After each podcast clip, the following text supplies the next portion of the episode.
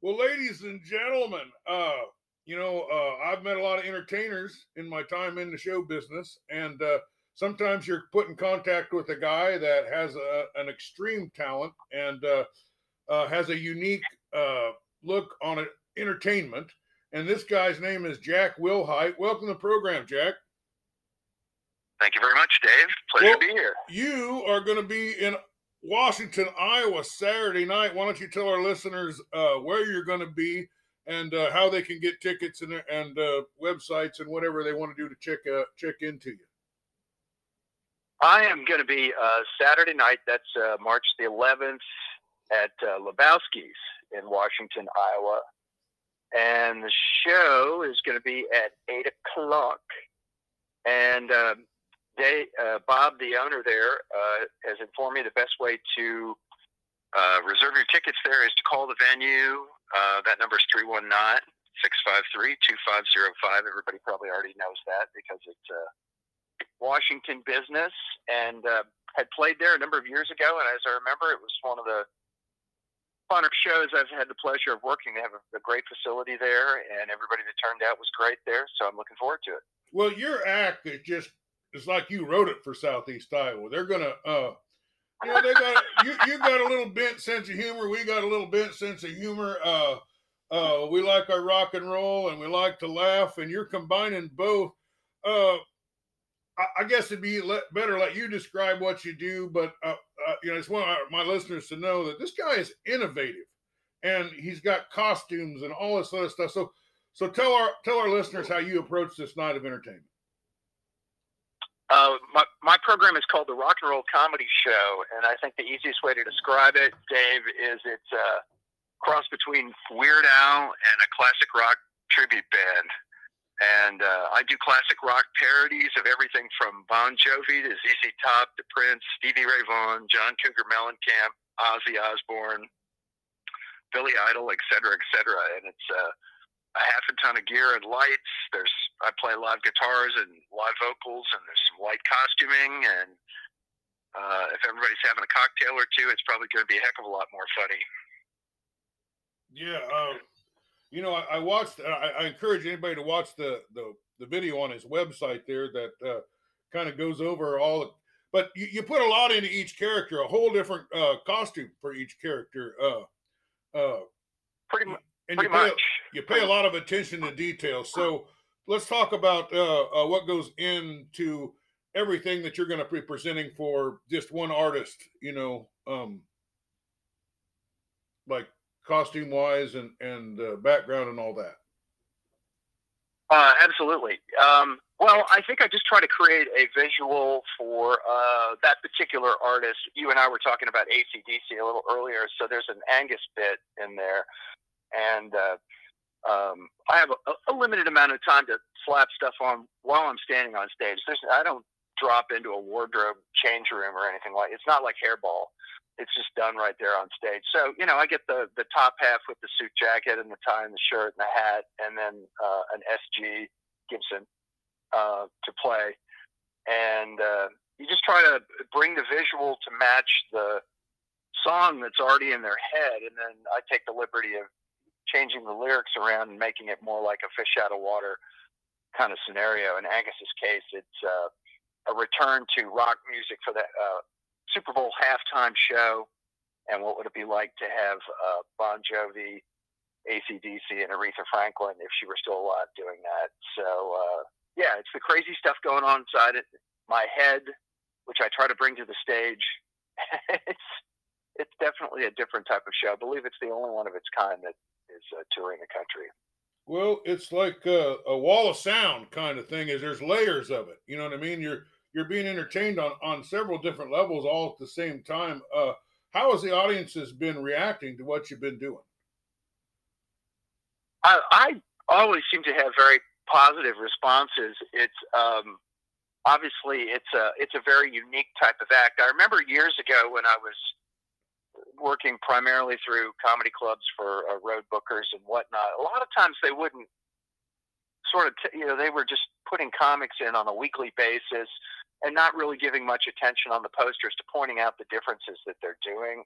And I think a lot of times people just thought it was going to be your standard R or X rated comedy show. And then all of a sudden I show up with my music and, you know, half the crowd's gone, oh, what's that? And the other half is going, wow, this is cool.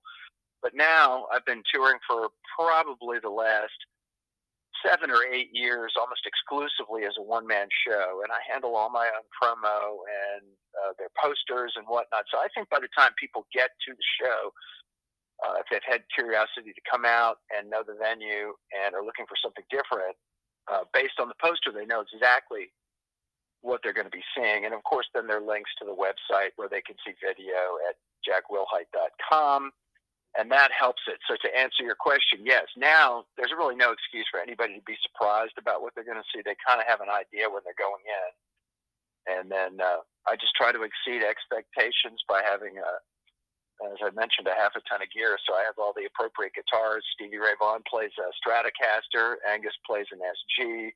Uh, Gibson Les Paul. There's acoustic guitars, full sound system, light system, et cetera, et cetera. So uh, yeah, I just try to bring it and make it a as professional show as possible with the uh, amount of space I have to haul the gear. So well, everybody uh, that comes out seems to enjoy it. I, I want to kind of get to know you, uh, let our audience get to know you a little better. Did you start out as a musician that transformed into comedy? Did you start out as a comedian that just also loved to play the guitar uh, and wanted to combine the two? Uh, uh, what's what was your first area where you started out in, and then when did you combine these two? Uh, well, it's said by many uh, experts in the comedy world that kind of what's your, your your core skill or passion eventually bubbles up in comedy. I played in high school bands, um, a little bit in college, and uh, then just basically put it away and had a corporate career for a number of years, and by the time I got to comedy, I was a straight stand-up, uh, just you know, just doing standard monology, and uh, that was going fine. But that represents about 99.5% of the rest of the comedy world, and I think you're always unless you're a very unique character as a monologist on stage by the way you look or what you talk about or whatever you, I think your effort is always to try to get into a smaller box to make yourself more unique, to be on a smaller lily pad, so that uh, love you or hate you, at least you're unique, and those that dig that,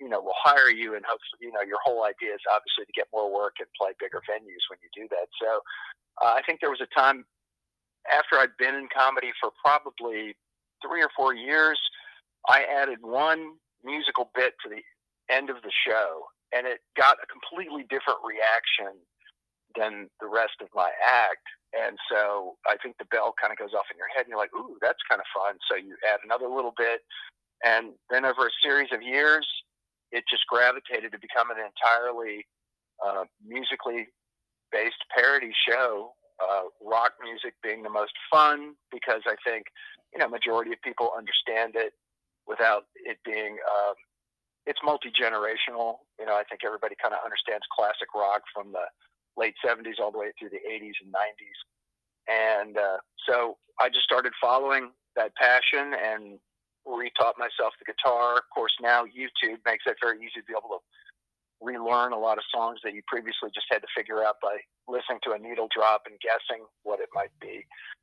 And uh, so now it's just evolved into this crazy animal that I do now, which I've labeled as the rock and roll comedy show. So it took a number of years and uh, a lot of experimentation, and then you know I kind of hit the groove and figured out what works. I think it's always I'm always trying to hit an 80-20 rule. I'm always hoping that the artist and or the song that I'm doing has an, pretty much an 80% recognition factor where I think it would be very unlikely if people would not know Highway to Hell uh, from ACDC or House is a Rockin' by Stevie Ray Vaughan or Purple Rain by Prince.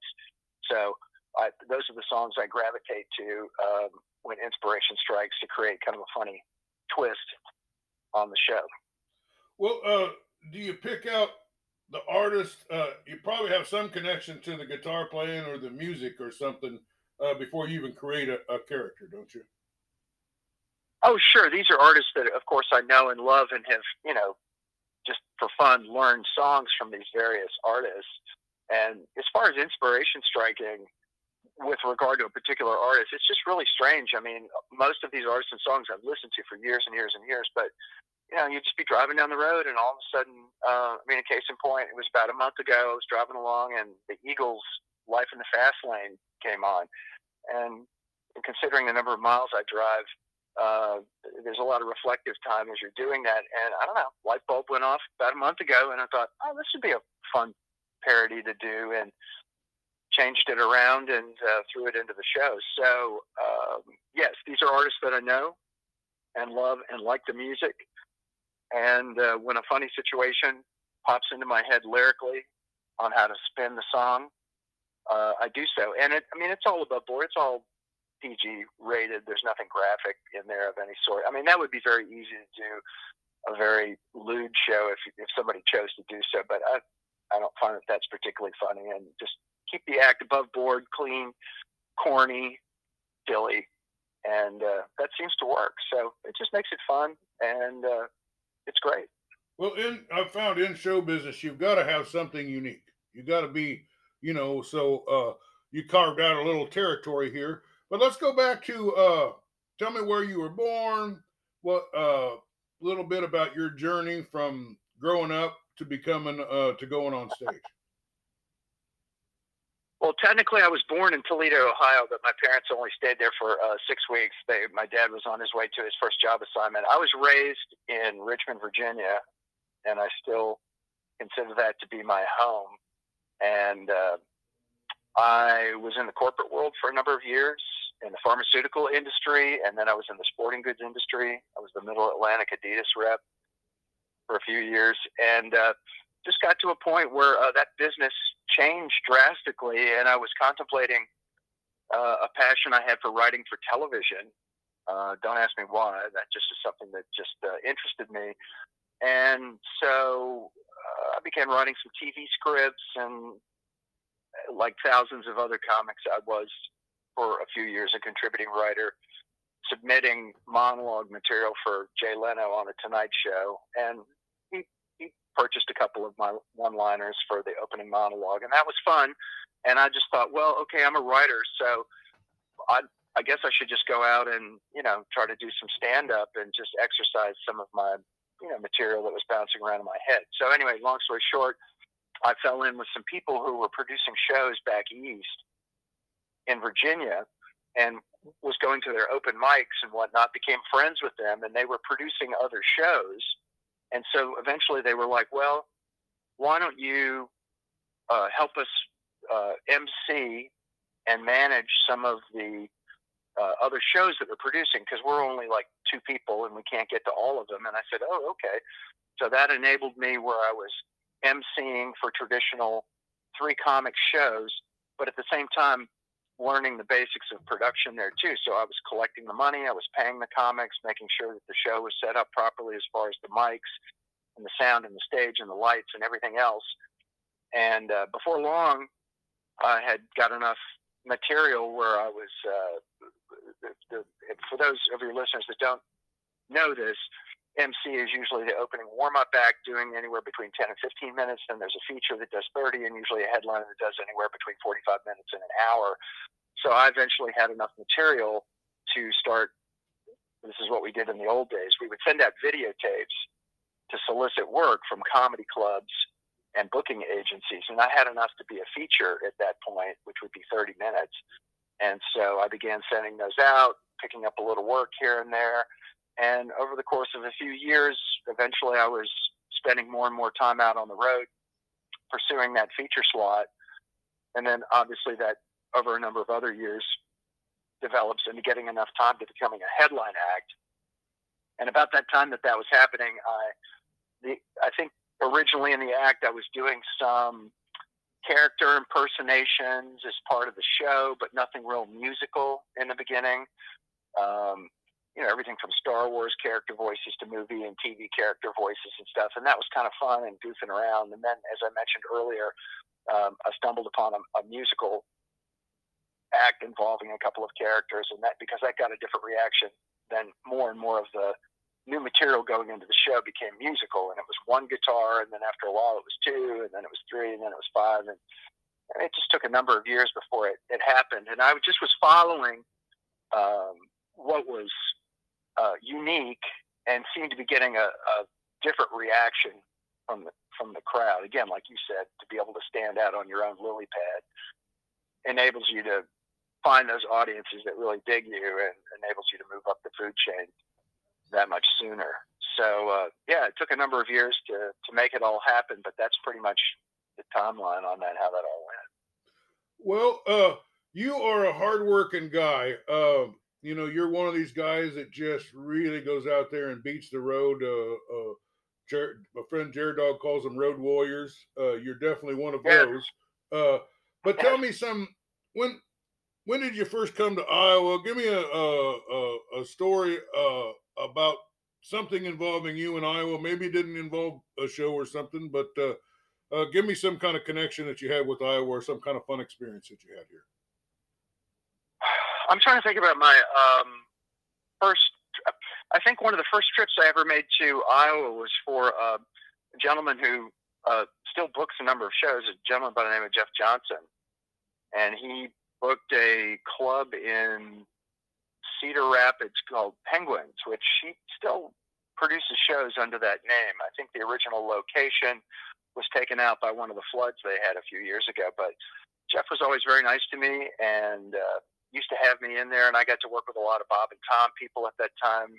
Met Kristi Lee from the Bob and Tom Show, and a number of other national headliners at that time.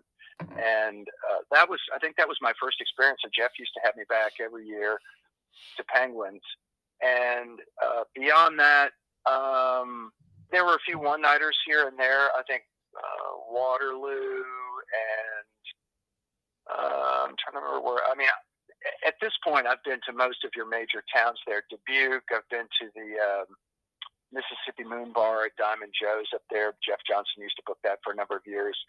Uh, a couple of one-nighter operations would book some stuff in Waterloo uh, and Clear Lake, places like that. But I think Penguins probably in Cedar Rapids was probably my very first experience in Iowa. And just for the record, my dad was a uh, University of Iowa graduate.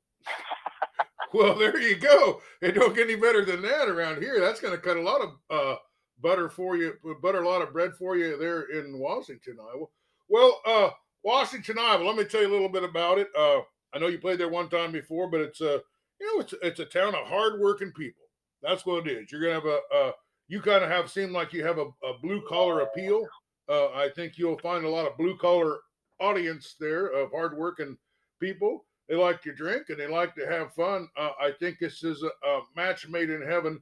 Uh, as you as you beat around, you you probably played a, a, a lot of small towns. It's not as it's it's not like Iowa City or uh, you know or or San Francisco. Uh, uh, why is what you do always so well received in places like uh, Southeast Iowa, Washington, Iowa? Uh, well, I think you hit it on the head there. I think, well, it, I think the Midwest, the greater Midwest, from basically Missouri up through the Dakotas, uh, Iowa, Illinois, uh, Minnesota, Wisconsin. I, you know, I can't really explain this as, except audiences always seem to be more tuned into knowing their classic rock and classic television shows. Nothing wrong with the Southeast or the Pacific Northwest or anything like that, but uh, for some reason, the core of the Midwest, where all my family is from, um, they just seem to be more tuned into, uh, you know, you can make musical references across the spectrum, everything from, you know, Led Zeppelin to Stevie Ray Vaughan to Poison to Prince, and everybody just understands the music. That that's the biggest thing that is the recognition of the artist to make the whole thing work because that that's where the uh, comedy grist comes. When you push Ozzy Osbourne's character out on stage, everybody instantly knows who that is from his MTV years and all of his musical years with Black Sabbath and as a solo artist. And the Midwest just seems, seems to have a really good following for uh, classic rock radio, which I've certainly done over the years, uh, with radio interviews as part of our shows.